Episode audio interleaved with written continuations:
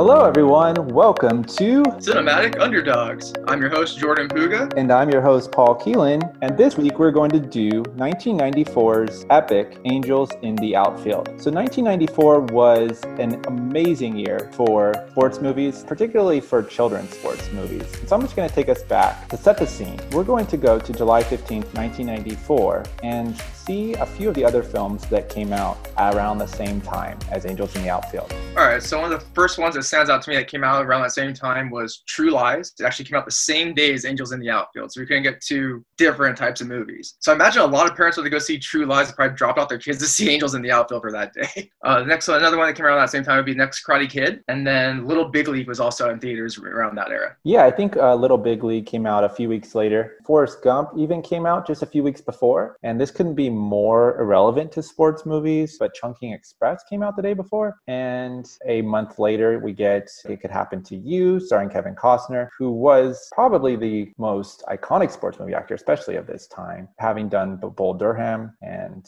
Field of Dreams. So it was a big time for movies, right? We had Forrest Gump, which was a huge hit, and we had a lot of sports movies around the same time, The Next Karate Kid and The Little Big League we're going to get into a little bit of the cross comparison between Angels in the Outfield and the Little Big League because they're both centered around child actors and about Major League Baseball. And so a lot of the reviews at the time were uh, critical of one or the other. They favored either Angels with its sweeping sentimentality or the Little Big League with its uh, more adult like and interesting analysis of the business side of baseball through the lens of a young boy. So this is definitely a nostalgic time for the both of us. We both are 90s kids. And two weeks after Angels in the Outfield came out, there was the what is now infamous film North. This is the film with Elijah Wood. I don't know if you remember it, but he sues his parents and takes off around the world to find better parents. How this film is set up is he literally gets a court order that if he finds better parents in, I believe it's like 90 days, he can then live with those parents instead of his own. It's completely absurd, but it really takes us back to this state of cinema where these films about kids having autonomy and freedom, like we wouldn't believe, were the most popular thing. And this conceit about what it would be like for a kid to actually have grown up powers, to have real choices and a real personality and control over his life was at the center of the cultural zeitgeist in the early 90s. There was just so many films, right? Richie Rich and Little Rascals, mm-hmm. and as I said, North or Home Alone all really set the stage for what was a renaissance of kids' movies movies based around kids, treating kids seriously, and extremely entertaining. What are some of your favorite kids-based movies that aren't only sports movies in the 90s?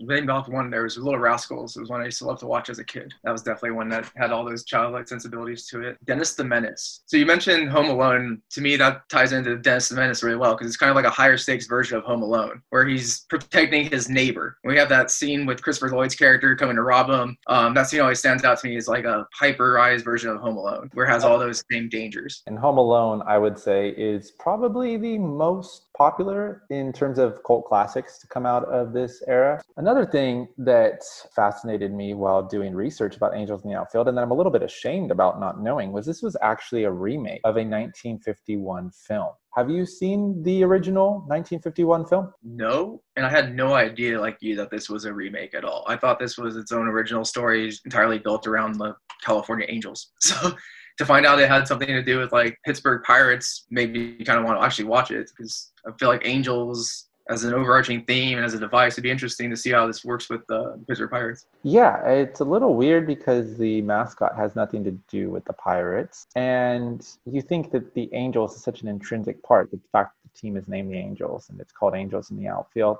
But from what I read, the original is actually kind of a very heartwarming film as well, and has a lot of depth a few people likened it to It's a Wonderful Life, is one of the all-time American classics. It is a film that has a lot of religious undertones and a lot to say about faith. And Angels in the Outfield also actually has a lot to say about faith, but in a very secular way, in a very Disney way. It's more about family being out, uh, look, looking out for one another and having hope or optimism about the future. Whereas this one had to do more about having a connection to the metaphysical and being doubted for that connection. So the film was about the grumpy coach, Gruffy McGovern, uh, an orphan as well. So they did get the orphan in the Angels in the Outfield from 1994. The message was a little bit different. The main theme of that film, from what I read, was that being mean is extremely corrosive. They do touch on this theme a little bit, I would say, uh, especially with George Knox, the coach of Angels in the outfield. But in the original, it sounds like Gruffy McGovern extremely mean, and it's centered pretty much around him. He's the one who hears the angels in his head, and people are considering him to be insane.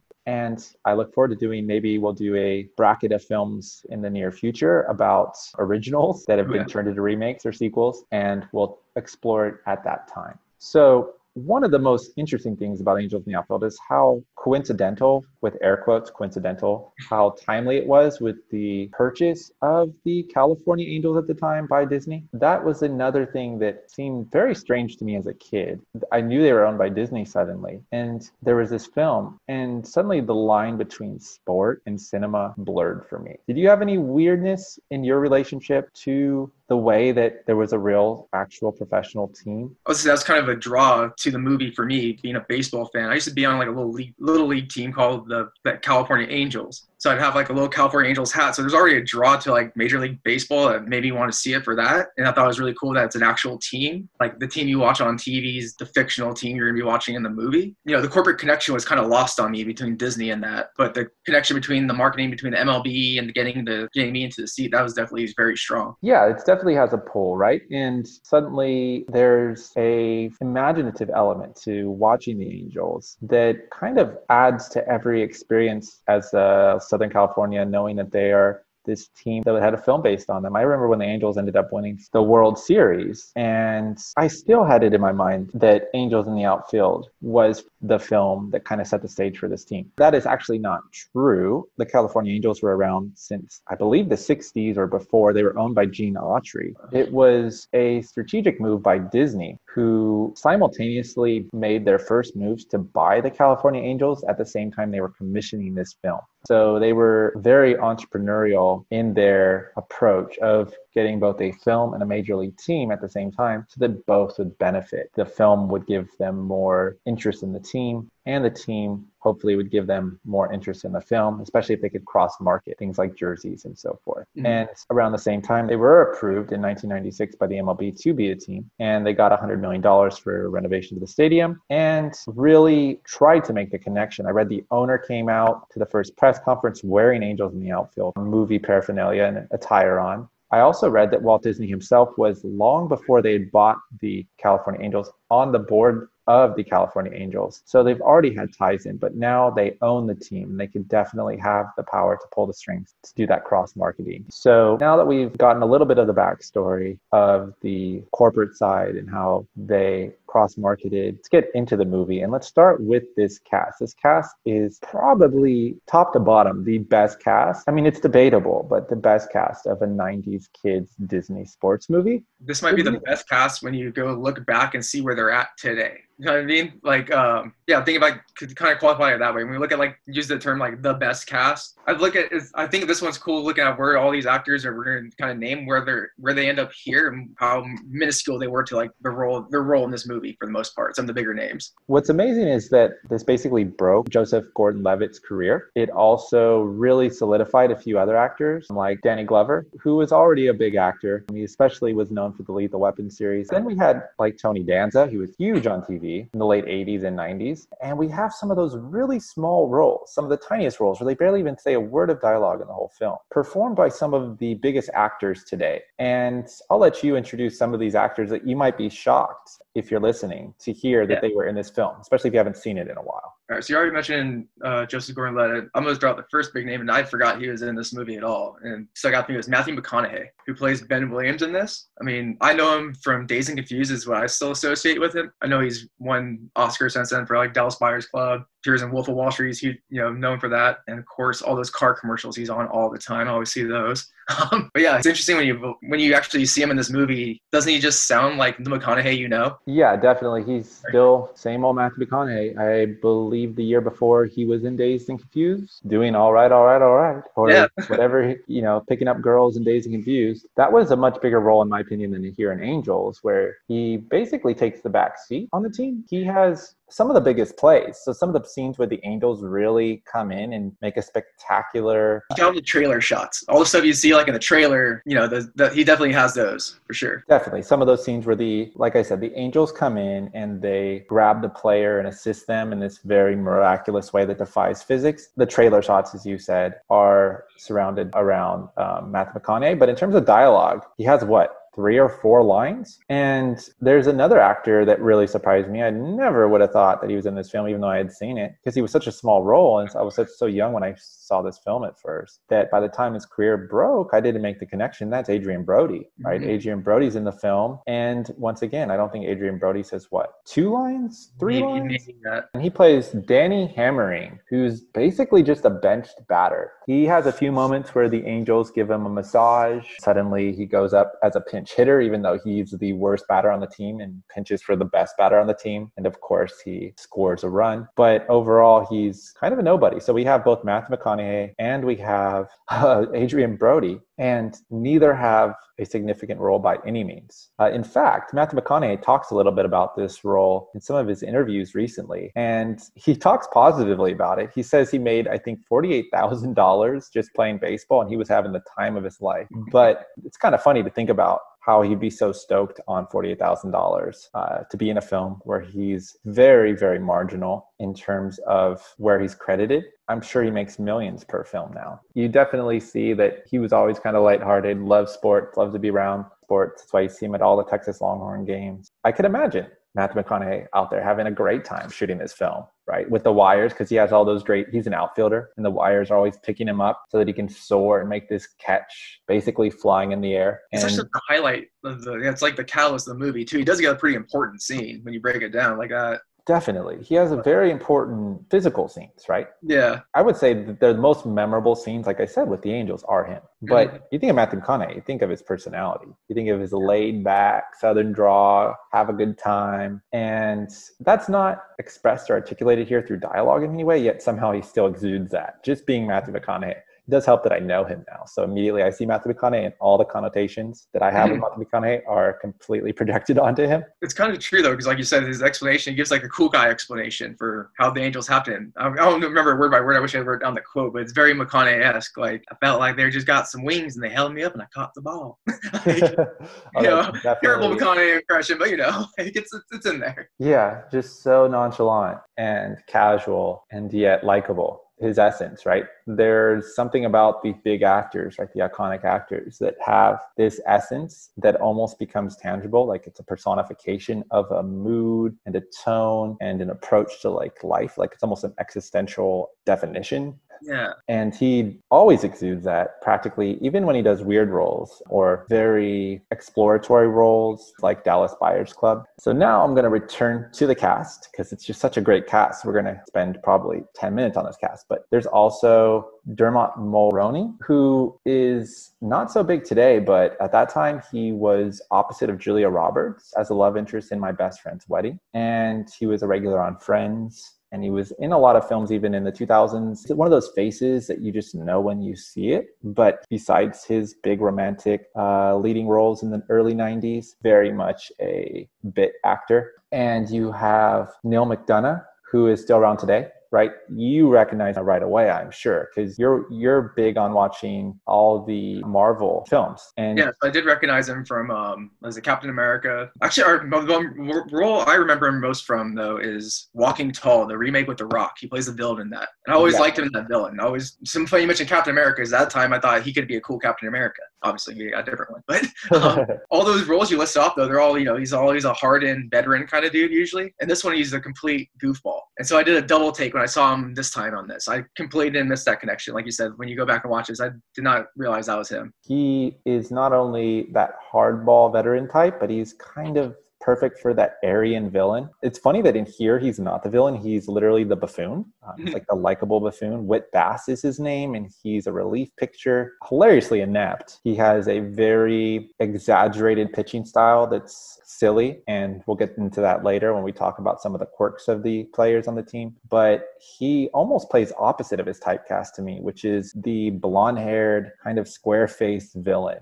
who's really like creepy, usually a Russian or um, some sort of Eastern European. He's just tailor-made. If you look at him and see a picture of him, you'll know exactly what I mean. And that takes us to our next actor or my personal favorite in the film i think and that's taylor that's taylor negron who plays david montana i absolutely loved his role in this film even though it's so absurdly infantile as an adult to watch his role and basically what he is is he is the pr guy who has to take care of our two main actors, which is Joseph Gordon Levitt, as aforementioned, and as we'll talk about more, and Milton Davis Jr., who plays JP. And that is my other favorite character. We're going to get much deeper into JP as well. But I would say for me, my two favorite characters in this film are JP and David Montana. And all he does is basically get nacho cheese and soda spilled on him and constantly has to one up whatever protective equipment he's wearing, right? He's just so likable and funny. And he's mm-hmm. so perfect for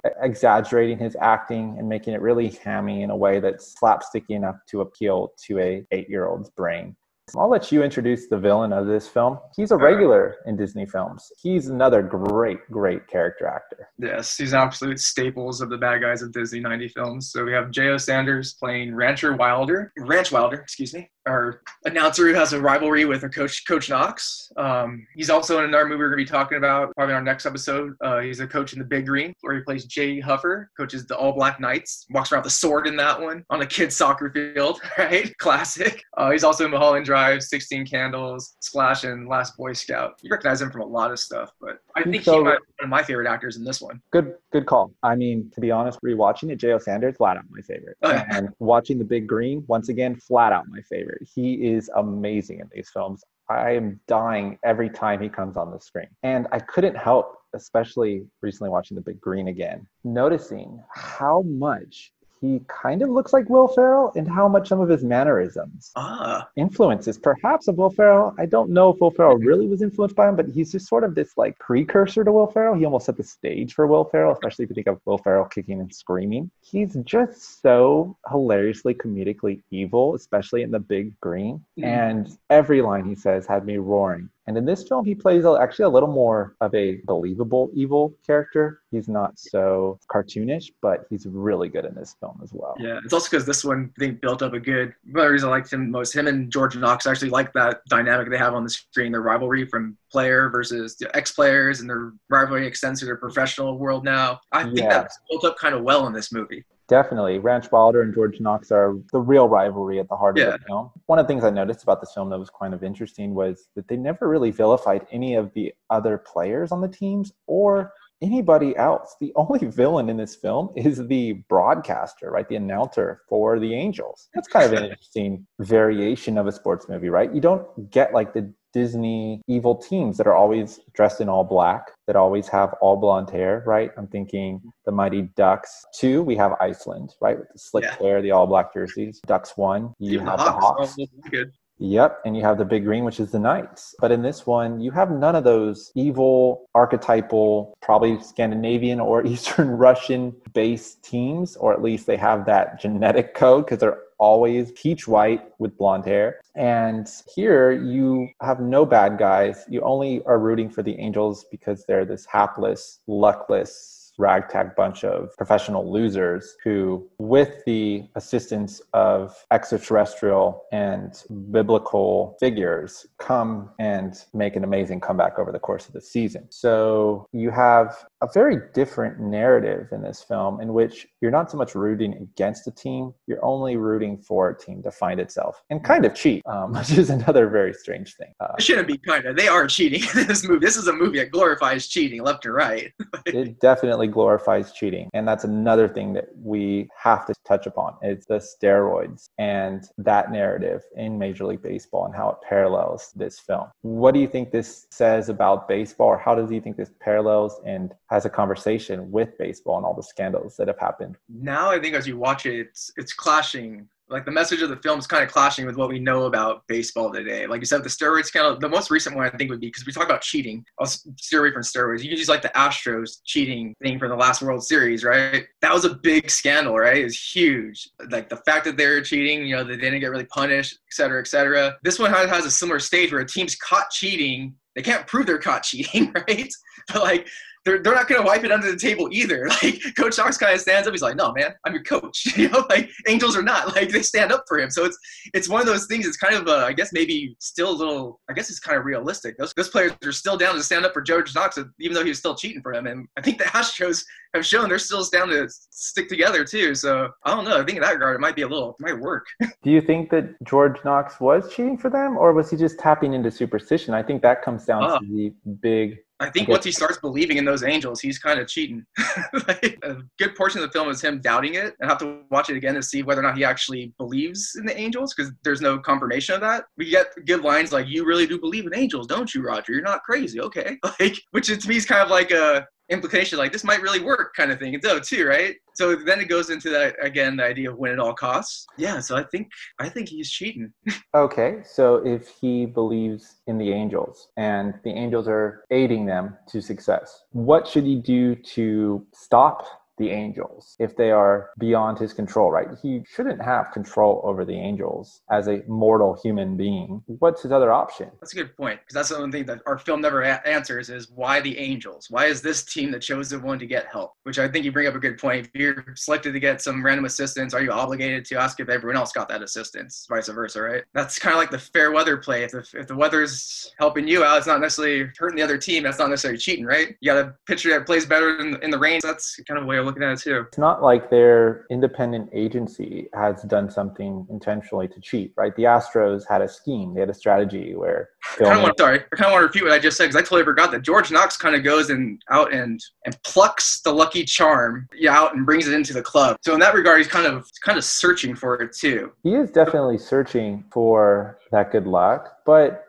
Lucky Charms are such a common thing and. Yeah. Even the Angels, years later, had the Rally Monkey. Uh, do you remember the Rally Monkey? No. The Rally Monkey was a huge deal, and it actually started, I read, from a game in which they played a clip of another great sports film, Ace Ventura. So they showed this clip of Ace Ventura with the iconic monkey from that film. And in this game, the Angels had this great comeback. And I guess word spread around that this monkey helped them out, and it turned into their rally monkey. And the rally monkey actually became such a big deal that by the time they were in the playoffs, when they were playing the Giants, it was a national sensation. The announcers had picked up on it. It was part of the conversation. Just like the Boston Red Sox and their curse, right? You don't watch the Red Sox in the early 2000s in the playoffs without hearing about the curse over and over. And so this rally monkey was just this huge superstitious thing where they had marketed it as well. And they had a, they went out and hired at least a white haired monkey and the fans had different rally monkey gear and paraphernalia. Mm-hmm. So it turns out for the Angels, it wasn't a religious religious deity, but actual monkey. About as um, opposite, I think, of a deity as you could think of. Think of superhuman or angelic, and you think of human as more primal and simian. You get this kind of very funny range of yeah. monkey angel duality. I don't know. I thought that was really fun. whole range of evolution. Yeah, right. Kind of human evolution, right? An angel is going beyond your humanity to something higher, and you think of a monkey as a reversion, mm-hmm. not trying to diss monkeys, but you think of it as sort of a recessive process in an evolutionary sense. Yeah, that's just a funny incident. And in fact, there are superstitions throughout sports. There are so many superstitions itself. So like baseball has it superstitions that are just there to all of baseball. And then you have like Michael Jordan with his choice of wearing blue UNC shorts, mm-hmm. or you have Patrick Roy, who always had these crazy conversations with the goalposts. Yep. you had Jason Giambi and his teammates who would wear gold thongs to bust out of slumps. There's all sorts of crazy superstitions. They're preposterous, yet they do something psychologically. They mean something to the player. And I would never call it superstition cheating. So I actually would side on the opposite end and say that though the angels help them, and though he did basically pay for two young foster home kids uh, to have front row seats and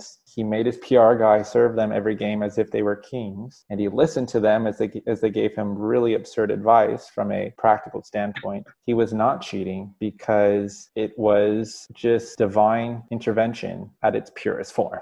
By I say cheating, I feel like he cheated humanity because he didn't report to the rest of us that angels are sitting there in a baseball field playing baseball. They're not helping anyone else out here. He should have been. He should have been on that a little more vocally what I just don't get, I, there's a few things about the whole angel conceit I don't get, and I'm gonna pick this apart, even though I know it's it's it's worth picking apart though, because it's part of the fun of watching the movie. I think even as you watch it, and even yeah. as a kid, I think it's part of the fun is why these angels, why this team, and it actually kind of raises a lot of giant questions for a kid as you're watching it, and a lot of those questions go back to that prayer scene in this movie. Oh, they all go back to the prayer scene, right? Um, yeah. Kind of a quasi Pinocchio illusion where he looks up to the sky and a star twinkles, mm-hmm. and he prays that the angels win the pennant. So yeah, after he makes his wish to the stars, right? Suddenly the angels actually start to appear. And JP has a winning ticket and has a photo shoot with George Knox. And George Knox, over a course of events, realizes that they are this good luck charm and that he might actually see angels. And the fact that the adult coach of this team believes them in just a few scenes is pretty amazing, but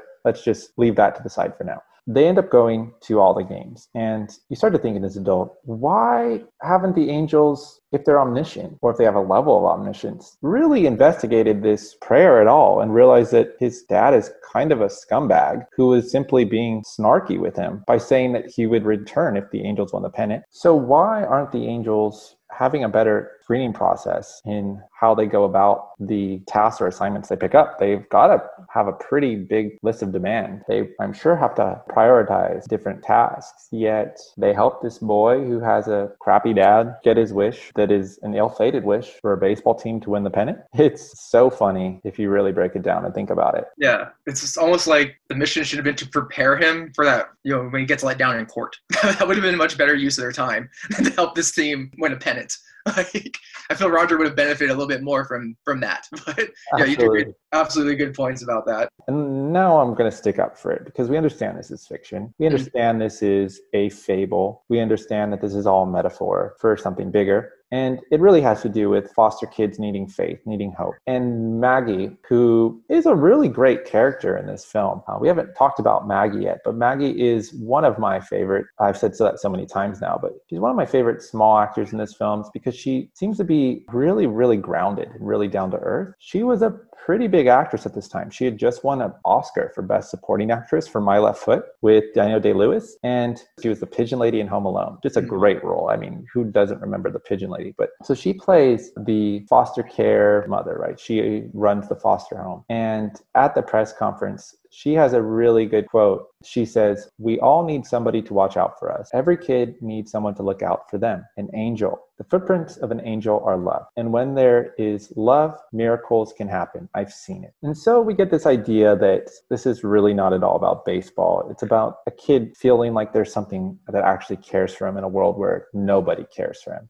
And last week we talked at the end of the podcast about how I was going to focus more on the serious beats. You were going to focus more on the comedic beats. And so I want to kind of shift a little bit into the themes, hmm. the more serious side of this film, because it is kind of a serious film about kids who are in the foster care system and what that must be like to be a foster child and how transient your life is and some of the struggles and pains of being young and not really having a family. It's also juxtaposed well, like you said, has all that, but it also shows not I'm not use the word oblivious, but the kids who exist in that reality still lead very normal lives, like little any other kid who might have a full family. And we'll see that with Roger and JP in the beginning. They're kind of like brothers rolling around town on their bikes. And yeah, we got these really good uh, scenes or particularly settings where you see the settings of the kind of a rundown city. Mm-hmm. And it's really laid out really well in the beginning of the of the movie. So the area around where the Angels played is actually a pretty low socioeconomic area, just like Disneyland. It's pretty interesting for those of you who have never been to Orange County to actually see about a few blocks from Disneyland. It's literally one of the poorest neighborhoods of Orange County. Still not that poor, but it's just a really interesting juxtaposition of the two, where you have all these very wealthy tourists coming in and the roughest neighborhoods of the area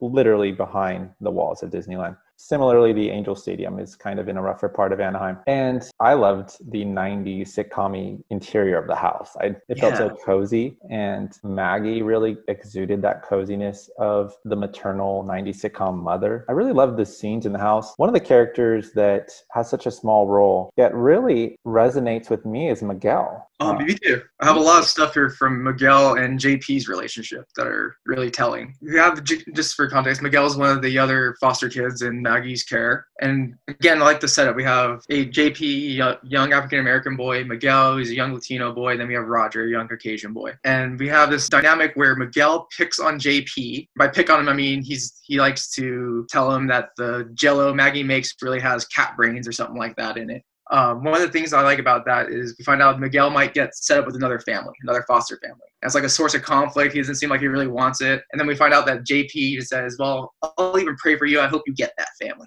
Like, it's this really good setup where we find out, you know, Miguel is kind of the harsh, rough, tough outsider, doesn't fit in even with this group, but JP still wants him to fit in. The dinner scene really builds up JP. I felt for JP's innocence and his wholeheartedness in this scene because Miguel's being kind of a bully and a brat. He's saying you could drop dead tonight from food poisoning. And JP is constantly being positive, right? And Miguel is really bitter because he's yearning to have a real family. And JP can even sense this. He has this sort of sixth sense. He could read into people even though he's very young. He says, maybe tomorrow you'll meet a nice family. Even though he's being picked on, being told that the jello has cat brains and things, he's simply attuned to Miguel's pain and trying to heal him. It's such a mature thing for JP. And throughout the film, JP is naive yet pure and innocent heart of the film, right? As I said last week, right? He keeps saying it could happen, and they even have George Knox say it at the end. And he's such a good sidekick for Roger. You could feel their camaraderie. They're so, for lack of a better word, adorable together, like an adorable duo. They really are, though. Like that's part of the charm I think of this movie is that companionship and how adorable it is. And they really play that up into all levels, and particularly JP. Like even that scene with, with uh, Miguel when they're going to bed, he's getting his bed ready with rubber sheets because he still pisses the bed, and it still plays into that innocence really well. Even though he's getting picked on the kid, making fun of him because he still pees the bed, but he still wants to tell him, you know, I'll, I'll say a prayer for you. Hope you get a family. And it's, you know, it kind of resonates really well. Like that's a good word, I think, adorable. There's these adorable moments that still are still adorable when you watch it as an adult. Sometimes that doesn't hold up all the time. As we'll, as we'll talk about when we watch a lot of these 90s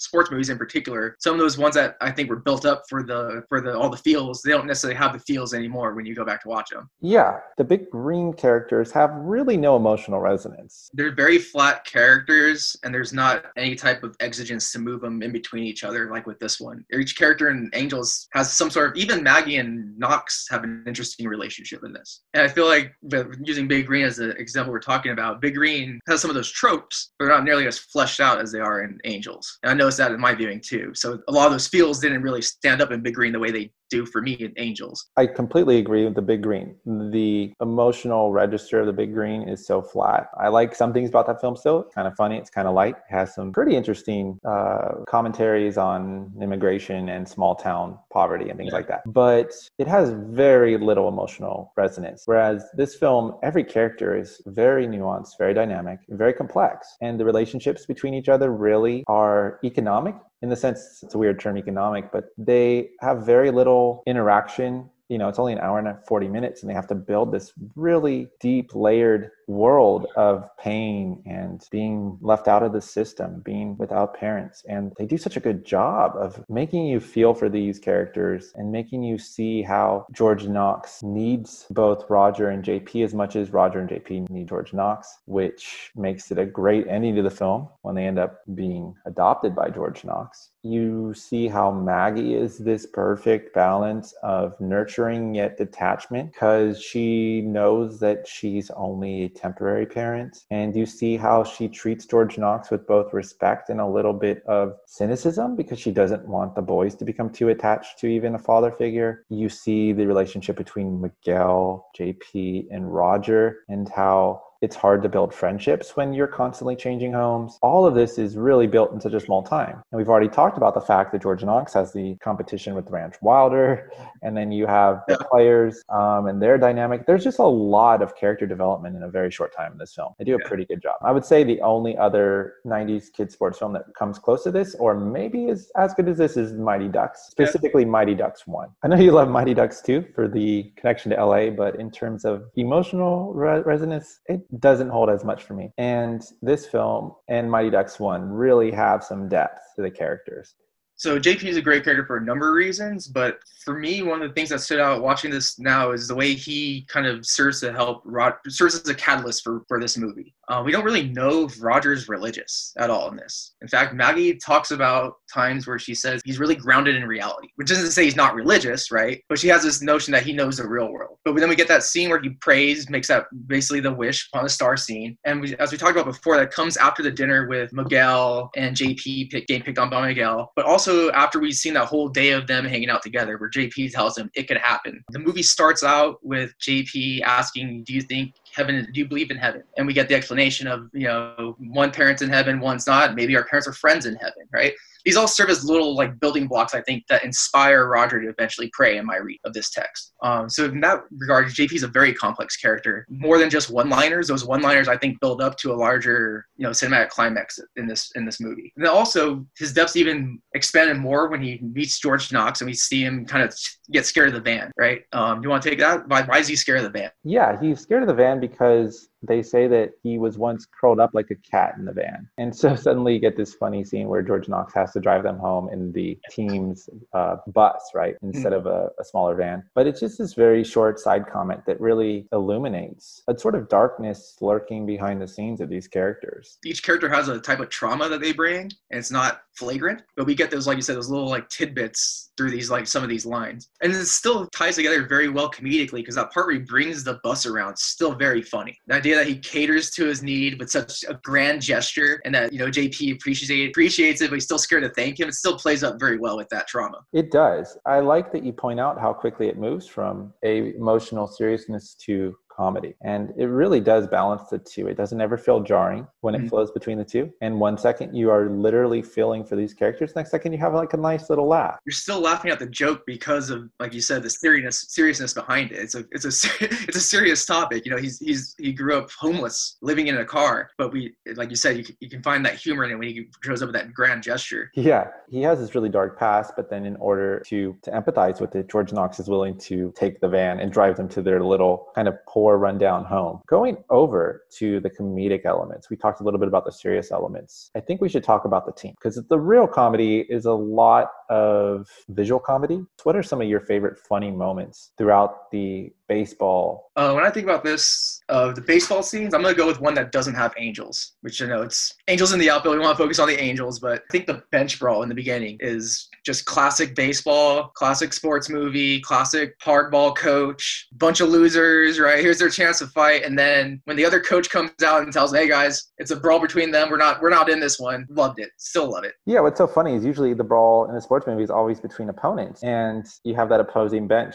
running onto the field. And then once the other coach yells at them and says, hey guys, stop it. They all stop and realize, wait, this isn't our brawl, right? It's just their natural instinct. Yeah. This functionality of the team is just displayed in that one scene very well. Because you even see all the guys when they go fight, they're all kind of like, oh, we're going to go do this again. like, you know, this isn't the first time this has happened. I, I get out of this, you know. It really builds up George Knox's character. He's willing to go beat up his own players. And that really pays off well when we when you see him punch Jay, which is another funny scene. That is um, another funny scene. I, I love George Knox. He, he's such a caveman in this.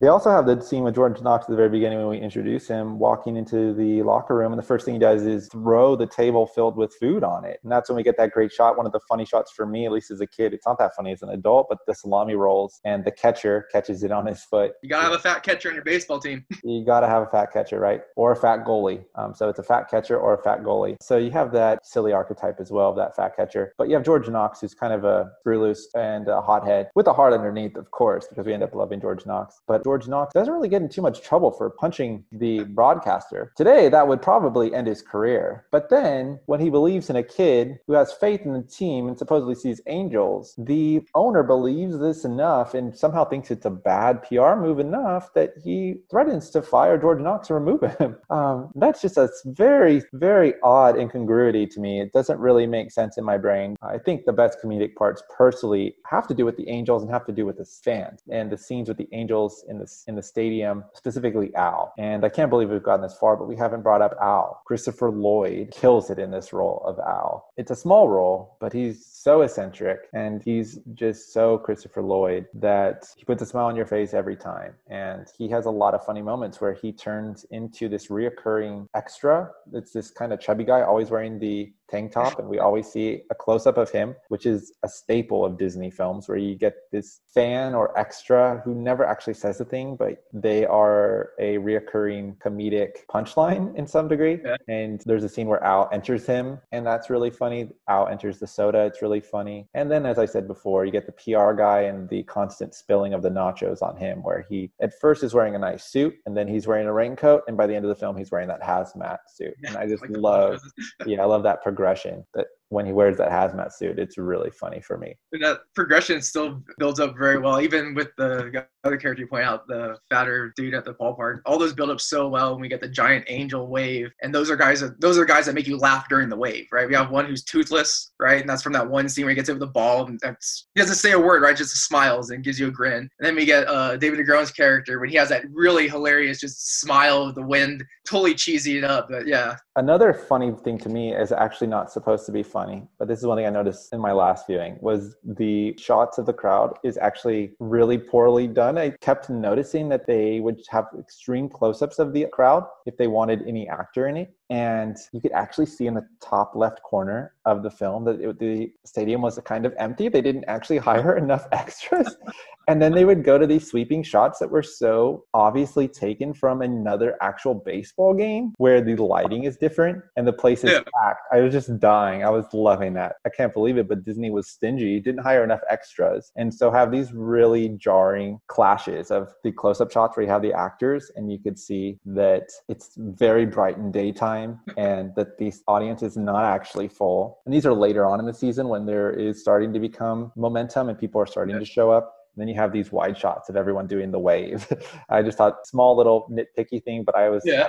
I was having a kick out of that. I've been having a kick out of noticing a lot of those. So those are my either intentional or not funny moments. Uh, there's also a few funny moments in the actual play of baseball that we haven't brought up. One entails that play with 17 errors. What do you think about that play? I, I actually love that play. It's a lot of kids slapsticky humor. You get the guy hitting the nuts, you get the ball in the bat, you get him swinging around with his glove hitting all the players. It's just so slapsticky. Uh, another scene that I liked was the baseball scene in the neighborhood when George Knox comes and we get like a little neighborhood ball game. It's kind of like a little mini Sandlot it's like five minutes of Sandlot that you get in this movie, where it's a bunch of kids you've never seen before, but it's all those uh, cliche children's stereotypes of baseball players. You got the kid who doesn't know the rules, hits a home run, they say run home, he runs home, which still made me laugh. Then also even the fat kid hitting a home run, quintessential '90s kid, big chubby boy who can hit a home run. You have to have that in your movie. And I found that really interesting that they found a way to squeeze that in this movie. This isn't a scene that even needs to be in this for you to still believe George Knox wants to adopt them, that they'd still be a happy family in the end. It's it just it's there to kind of serve that visual cue that this is still a movie for kids kids who play baseball. And i found that to me watching it this time it stood out because this isn't a movie about kids playing baseball. It's not at all integral, integral to the plot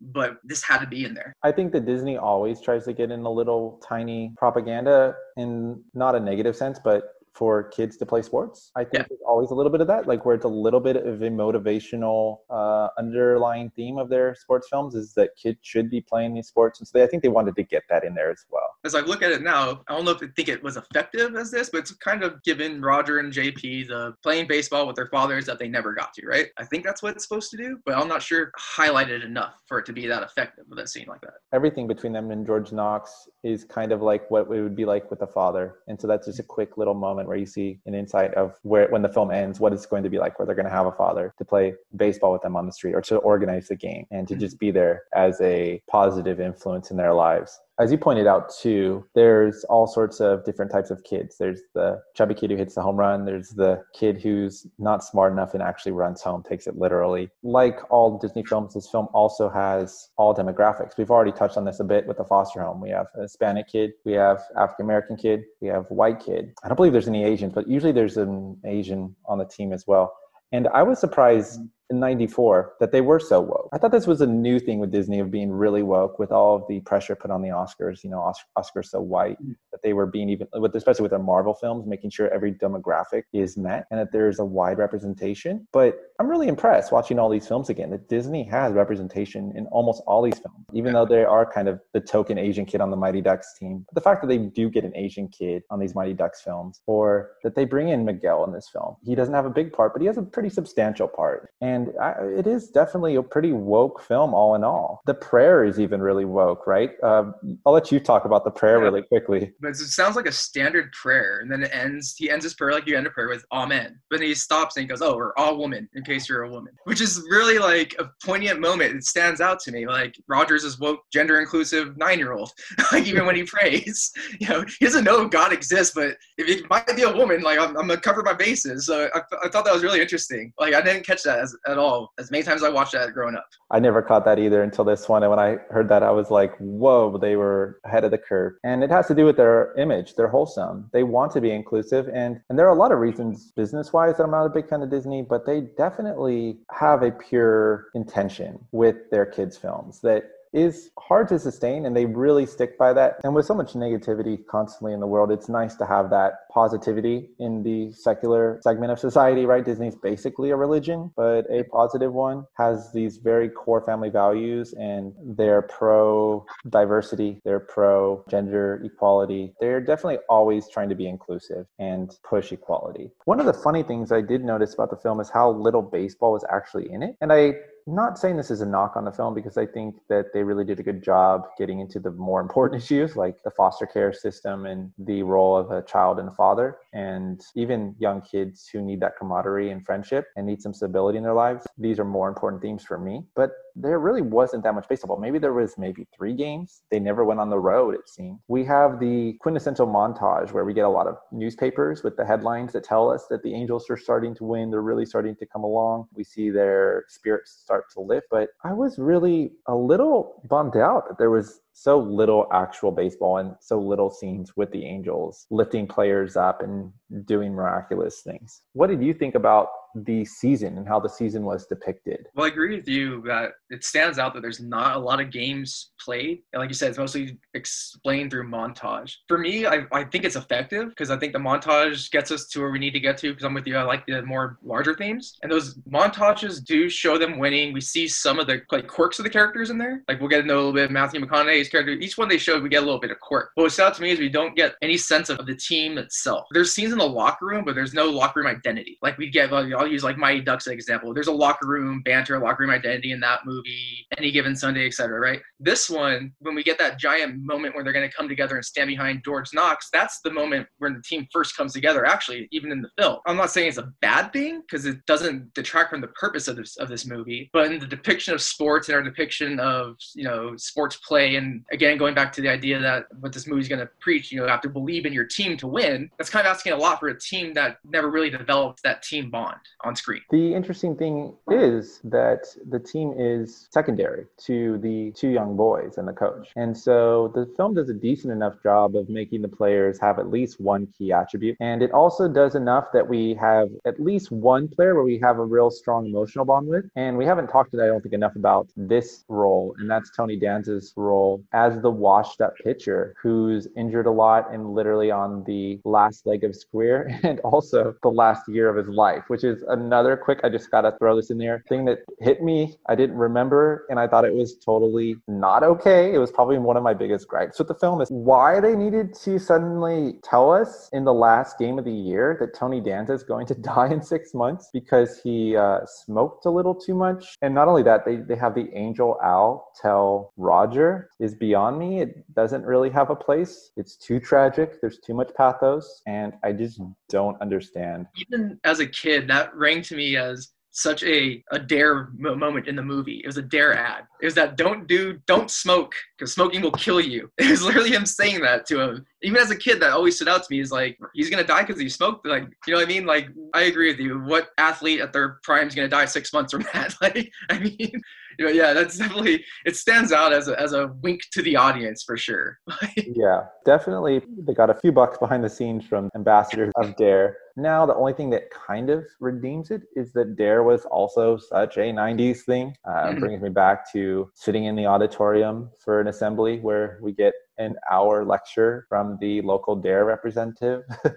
um, so, anyways, yeah, that threw me off. But I think despite that scene, Tony Danza has some depth. You feel for him on a level that isn't simply silly. He is the big figure of the climactic game. We get the team coming together in the press conference room we get the season in which they become optimistic and filled with confidence through the montages. But the only player that I feel like has any true arc is Tony Danza. Yeah, I wish that they had more time to build, flesh out more players, but they don't in this film, and that's okay with me as well. For me, even though Tony Danza doesn't have much screen time and he is one of the more fleshed out characters, it's weirdly enough the idea that they give him this death sentence, I think, is the only way we feel that way. Because other than that, the only scene we get from him is kind of a comedy scene when JP and Roger are going to go get their photo taken, and JP immediately goes up to him and says, "You used to be Mel Clark," and it's that joke like he doesn't realize he's washed up, right? And that sets a tone like he's a washed up baseball player, but for most of the movie, he's absent until he gets a chance to pitch, and then we get the death sentence. So then we're kind of riding along because that gives us, I guess, something to care about for those last nine innings that this dude pitches,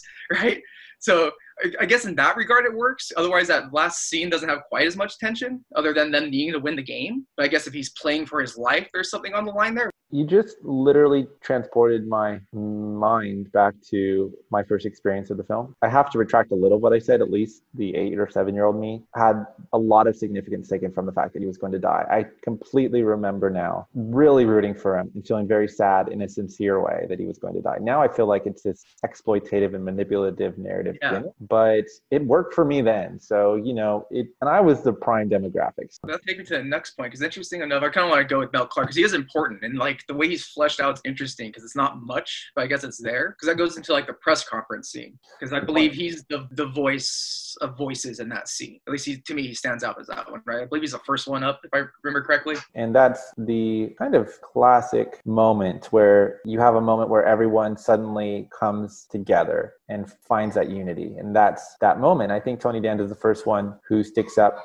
for George Knox and says, "Well." If he believes in angels, I believe in them too, or something along those lines. And then suddenly the whole I won't play for any other coach but George Knox. Because I think they all do a very good job being very secular about whether or not they, the players believe in angels, even in that scene. Good point. But it goes back to the root of belief. Somehow it comes back to the team movement at the end of that, unless about the larger philosophical issue. Yeah, and somehow Maggie has a big say too, right? And she's able to. Yeah she's able to qualify it. Maybe angels mm-hmm. don't believe, but is it so bad to believe in them? Basically, what we're all thinking, right? What's the big deal? She even qualifies it in sports term, right? She gives a great example of uh, Maka football player, and he touches down the end zone and prays to God for helping him. She gives these very poignant examples, particularly to the culture, which I think is really strong in that in that regard of that scene, right? She's this outsider coming in to speak, but she still speaks with that language. Yes, and it's such an apt analogy she brings up. Like I said earlier, there's superstitions in sports that are embedded in the culture, specifically in baseball, where players tend to always run off and touch the base between innings, or they will not jump or step on the line. Players like to spit on their gloves before batting they think it's jinx to share about. You can go down the line, but there's so many different superstitions within baseball, within all of sports. And so the idea that believing in angels is somehow so heretical and transgressive that it warrants this big media hoopla is kind of absurd. What isn't absurd, though, is the fact that these are televised baseball games and physicists would be having a heyday. These moments in which Matthew McConaughey leaps and stays airbound for about 10 seconds. Now that is is something to debate, which we already touched on, right? But we have Jose Canseco and his steroids use becoming a huge deal in the MLB soon after. And the college humor bit that came out a few years ago really aptly shows that the angels could possibly be incorporated into that controversy. So, really quickly, there's a very funny 30 by 30 parody where we have a lot of the actors like McDonough and Milton Davis, who plays JP, in their current selves, deadpanning a documentary style revisiting of their run to win the pennant. And they talk about the Angels. And then it ends at the very last few scenes with them being on deposition, having to stand before court and say that they were not cheating through the aid of the Angels helping them out. And I just thought that was a really funny little bit and taps into this question were they cheating or were they not which we have already touched upon but it's something that i think is more interesting than whether george knox even believes in them or not is if these angels are there and we have this video proof is it cheating and what is the mlb going to do about it problem with that is it becomes too complex right it's too serious so it doesn't move the narrative so this works. Yeah, that, that is definitely how the film's like logic works, and it's it is a fine viewing experience. But it works fine up until that press conference scene. For whatever reason, I think no matter how you watch it, the press conference scene complicates the premise of the movie. My question is the marketing degree. If I was the owner of the Angels and Angels are playing baseball on my team, I'd be come see the Angels, people. like I'd have put that on all the seats. I'd, I'd have had those angel robes before the final game. I'd have been opposite. My press conference would have been releasing this. Man. Come see them, evangelicals. You know, that, that would have been me. But that would have been me too. That's why I don't like it. I was in my head really protesting the entire time. Why is this owner having a problem with this? And I'm even thinking of that scene where JP has to reveal the angels to a very manipulative Ranch Wilder. The fact that Ranch Wilder even thinks that this is a major story that's going to take down George Knox and take down the angels just doesn't work for me. None of it works for me. If I was the owner, I would do the same thing as you did. I would promote the hell out of this and fill up stands with people trying to witness the most miraculous thing that would have ever been seen. Why they went the other way is completely beyond me. After the press conference, though, we get the team sticking up for George Knox. We get the unification of the team, garnering public support, getting the momentum, and taking them to the last game in which they are either going to win the pennant or not. And there's a very curious narrative thing that happens here as well. And it's that the Angels suddenly have a new sort of logic. In the last game, they are not going to help the team. Now, what did you think about this logic? This is another very confounding moment of angel logic for me. I always felt like they, they're they're willing to cheat up until a line, and then they just stopped. like, up, up if we play this game, this game is more important than the other, so that would be cheating. And so it's always how I read that. Even growing up, I, I felt like I felt like they, they cleverly got out of it themselves. Like we didn't cheat for the championship, so if you get the championship, it still counts. Maybe in the thirty for thirty documentary, they get off on the deposition trial because they didn't play the last game. Like I don't know. Yeah, they don't really go there in that documentary. There's a lot of funny things in that documentary, um, but they don't actually go there. it is a funny thing I'm sorry to cut you off there, but it's funny when you think about it because, like you said, they randomly stop. It's just we're stopping today. We don't play in these games. You're on your own. But the last line of the movie is we're always watching. I always find that like that that inter- interplay, like watching and intervening. Exactly, and I found it a little creepy as well. But that's just me. Um, we already have Santa Claus watching us all the time, and now we have these angels too. You have Doc Brown watching you specifically, and actually possibly adhering to your wish, even if it's as petty as a baseball team winning so now you're going to be wasting too much time praying to the angels. I just, I don't like the angel logic too much, especially that last game, because suddenly, though they've assisted them the entire season and basically rigged the games based off of supernaturally handicapping every game, no longer can they morally help teams win the big game. So they have to sit this one out same time, I think that my counter argument is a little facetious because it does work in this sense. It works in the sense that what the Angels were is a force that united them and gave them faith. And it's the belief that's more important. And it's when Danny Glover goes out to the mounds to talk to Mel um, when he needs to just throw a few more pitches to get that last strikeout. And he says, You got an angel with you right now, and he's going to help. And we know that no angel is out there, but the power of belief. So that is actually a really strong moment. Even just speaking it out loud, I'm flipping my mind. And this logic is so silly, but I go back and forth, I vacillate, and I think it does work because it's tied in the sense that the whole point of the Angels wasn't to cheat, but it was to bring them to this moment where the stakes were high and where they now have the power of positive psychology to lead them to victory without any assistance. So it's basically like all they were was training wheels, and now they're riding the bike on their mm. own. And I think it works in that way. I agree. It works with the sentimentality part of it. Yes, you want the last game to be pure. Even it reminds me of that scene reminds me of like Rookie of the Year, the last game of that one, which I haven't seen in a while. But that's essentially the game where he doesn't have his fastball anymore, right? If I remember right, and the team has to play around him and builds on all those same values. But that movie doesn't depreciate the fact that he had a fastball rocket that got them there, right? It, it acknowledges that through through and through, and it's it's a core part of it. It's it's it's explored. But again, the, that moment when they rally behind him is different than in Angel. So in that regard, I'm kind of with you. It's very functional for the sake of the plot and for the period of the game. But I think as a larger, broader spectrum, it's kind of a dumb rule. Yes, I, I think we could agree on that. I think that's our consensus: is that the Angel logic in a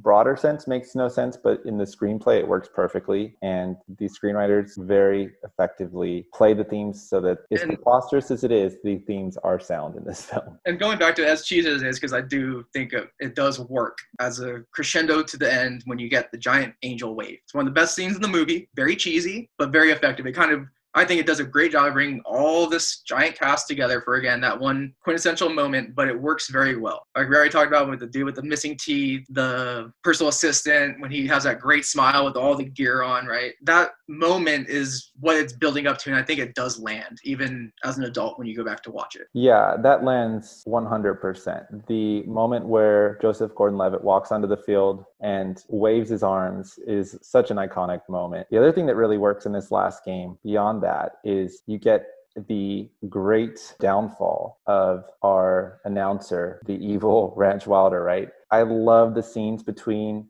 Ranch Wilder and his co host uh-huh. throughout the film, he is such a jerk that keeps flipping off his announcer's mic, silencing him every chance he gets. And then he has an assistant who's also a woman. This is another very woke thing where he's extremely rude to her. And they're trying to say that this man in power is extremely abusive of his power. And that's why it's the great comeuppance at the end when the owner comes in after the Angels win. And the first thing he does is he fires the announcer. I just love that ending in which the co host finally flips on the broadcast to his end. I just want to map this out for people listening who haven't seen the film recently. It's basically, if you don't know announcers, at least in this time, I don't know much about broadcasting booths, but they had a little kind of toggle that they would flip, which means they got to have the air without the overlapping of audio between the two. And so he finally flips it to his side. And the people who were being belittled and picked on have now finally been given their voice. And I think that is a very nice parallel to the team. This scheme of losers who are the joke of the league have now risen to become something. Yeah, I agree. And like you said, it's wrapped up very nicely in the end. And by nicely, I mean it comes back in a good way for our secondary broadcaster, who's like I agree that he's one of the funnier characters in this movie because of his role with with uh, Jay. Yeah, and Jay is just perfectly vilified throughout the film by just the little things he does. And just one more point on the broadcasting aspect is that perhaps there's an anti-drinking nod, just like there's an anti-smoking nod. Uh, Ranch Wilder has a habit of pouring booze into his coffee, and so I just want to point that out that as the obviously vilified character, Disney was giving a wink that drinking is not okay. And I really love the way that it ends, not with baseball, but with the scene in which George Knox reveals that he's going to adopt JP and Roger. I really love that moment on JP's face when he realizes it. He's just so happy. And what I remember as a kid is not so much that they were getting a dad, even, but that they were going to remain friends because there was this looming possibility, especially with Miguel. And that's why, once again, he's such a great character, right? Midway through the mm-hmm. film, Miguel gets picked up in another home. And it's a very sad moment, a bittersweet moment. You're happy for Miguel but you're sad that he's leaving. And this scene, you realize that they're going to stick together, that they are going to be brothers, is just really heartwarming. What do you think about the ending? I like the part when J before JP knows Knox is gonna be his dad when he runs away crying because Roger's not gonna live with him anymore. It kind of goes with what you said. It really reads into that that temporariness of the of that environment that the scene takes place in, and then bringing it unifying as a whole, where there's their family within that environment, and then they're gonna leave. So I really did like that again because it has a comedy element mixed with the seriousness. Again, like we talked about, I think for for both of us, it seems like a lot of the movies that we liked are the parts outside the baseball field. So I agree, like it has to come back to that home it should end in the home. But I love the part when JP actually sees Al before he flies away at the very end. Yeah, the idea that for me, a big question as I'm watching this now is why doesn't JP get to see the angels? The kid who has the most faith, most blind faith, if you want to call that, the best outlook. I always love the scenes when he's trying to see the angels and he can't. They make those really funny too. But then when he actually does see Al and Al getting that really great wink and he has that great cheeseball smile. Um, it's the definition of a heartwarming. I think somehow it works. I don't even know how to put my finger on it, but it somehow works to me that he doesn't see the angels because he has so much faith and optimism. He almost doesn't need to. Exactly. Yeah. Whereas Roger does because Roger's a little more cynical, or he can go either way still. It just feels like JP is the spirit that brings the angels, and Roger's the one who needs the angels. And so he doesn't need to see the angels because he's already he's already enlightened now that we've tackled almost everything about this film that I think we're going to tackle today, what did the critics think about it? And that is one of the funny things with these movies. So, in my memory, I would think that this would be in the upper 80s, maybe 70s. I thought this film was, of course, childish in some ways and silly, but overall, it had enough heart and feel good moments that people wouldn't be so cynical to give it bad reviews. But it only has a 33% on Rotten Tomatoes. Let me note that there isn't very many reviews, so it's not a huge pool that they are getting this percentage from. But overall, the reception of professional critics was negative. What surprises me almost even more is that the audience was only a 49%. I would think the audience would be in the 80s or 90s, to be honest. I thought this would be a film where the critics pan and the audiences love. But apparently, it's not beloved by either the critics or the audiences, though there are some serious fans out there like ourselves. And first, I want to bring up a few quotes that I found from professional critics. And even though I disagree with their final take on the film, I enjoyed some of their opinions and illuminations. It's hard to find a lot of reviews back in the day that talked about Angels in the Outfield, and the big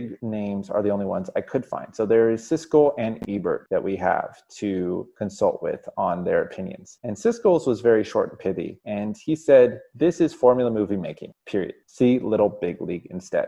Obviously, he's wrapped up in his profession, which is seeing a ton of films, and he's seeing way too many child based sports movies. And he's inundated with this genre that is a little formulaic and repetitive, and it all comes out in a very bitter, pithy statement. And he gives it a one out of four. I still don't understand how he can be so heartless, but you know, if he's having a bad day, he's seen too many of these movies, perhaps he just tuned out and gave it a bad review. Ebert, though, has a lot more to say, and some of the things we've even touched upon. For Ebert, he tends to take these child based sports movies with a little bit more of a grain of salt and at least has some fun writing his reviews. He also pokes fun at the logic of the film and he says, quote, isn't it insulting to request God to even take an interest in baseball? End quote. Then Ebert riffs about where angels stand in 90s pop culture and how they've kind of lost their stature over the centuries. And I love this quote. He brings up John Milton. And he says, Milton saw them shaking the heavens, but in our trivializing times, angels have been downgraded to starring roles in greeting cards and pop songs. This movie is a good career move. I thought that was hilarious. Uh, basically, he's seeing how angels have been more and more trivialized. And even though he ends up calling it a dumb movie of soppy sentimentality, he sees it as a good career move and that they're actually uplifting and redemptive archetype in this film, whereas they're strictly commercial and other aspects of contemporary culture circa 1994. Now, I don't agree with this comment on soppy sentimentality. I think that film is very sentimental, but the sentimentality is pitch perfect for the most part. That said, for wit and acerbic humor, his review is a gem. So I'll let you take some of the audience reviews we've plucked from the infinite depths of the internet. So Jake Cole had this to say about his experience watching Angels in the Outfield. An entire movie predicated on a child's inability to understand a shitty dad's shitty sarcasm. Rachel Scola had this to say about the boom. Iconic. Imagine we had a synonymous movie for every team. Cubs running after players, swarm of giants in San Francisco, a family of Philly fanatics like the It's Always Sunny in Philadelphia crew, Ghost of Davy Jones in Pittsburgh. Hollywood, please call me. Paul the Martin had this to say Great cast and crew goes a long way to make this extremely saccharine remake into an ultra rewatchable piece of nostalgia. And Colby simply said, The Cool Dad sucks. Finally, Rohan said this Not the greatest movie, but definitely wholesome. Personally, I really think that Rohan ended on a pretty good note. I can see his take. It isn't, in a serious manner, the greatest movie of all time, but it's definitely wholesome. This film is rewatchable as well. It's extremely saccharine, but very heartwarming, as we've. Heartwarming It also holds a unique place in the baseball pantheon just because of its conceit of angels, the supernatural, gives it, I think, worth a view on that on that alone. Yeah, it has a unique place in the pantheon. It has a unique unique take and approach. It has likable characters. It really launched a bunch of careers. Joseph Gordon-Levitt uh, basically broke from this film. He had a huge career on TV in Third Rock from the Sun. He even teamed up again uh, a few decades later in Don Jon, where he wrote and directed this film, um, playing a kind of likable but sleazy young Guido figure from New Jersey. Um, I just wanted to point this film out specifically because Tony Danza in that film is his dad, a little bit of a reunion. You also get a very early Matthew McConaughey and Adrien Brody. So that's just a fun little pop cultural trivia thing to see because they have almost no roles in this film besides those little tiny peripheral things, this movie was a great Disney film, a great 90s film. What are your final takes? My final takes is that even though as an adult there was some small things that didn't really play out as clean or soundly as they did when I was a kid, I still bought into it and really felt paid off in every way. And these characters are timeless characters. They're great characters. And I just want to hear what's your final take on this movie. I uh, agree. Definitely rewatchable. Love the characters. Nostalgia bar obviously hit that. It's worth a watch because I think there's more going on than initially meets the eye. Yeah, so I think our consensus is that it holds up. And so that takes us to our choice, which we've already foreshadowed a little too clearly. But would you call this an underdog or an overrated film? Underdog. Yeah, for me too, it's an underdog and it deserves it wholeheartedly. So, next week, we are going to look at yet another 90s Disney film that I've already recently seen and taken notes on, and I'm excited to talk about. And I believe you watched it as well. So, we're knee deep or even chest deep into 90s children's sports movies already. And our next one is one I might have watched more than any other. The VHS was always sitting prominently on my shelf, and that is the Big Green. Any excitement or anticipation that you have towards the Big Green that you want to talk about real quick before we sign off? Yeah, I'm excited to talk about small town life in America in the 90s. I am as well. I want to explore how actually relevant a lot of the subtext and subplots in that film are today and how serious a lot of the subplots are and see where it stands in comparison to others like Angels and the Mighty Ducks. So I am excited for that conversation and I'll see you next week. All right. Have a good one. Later.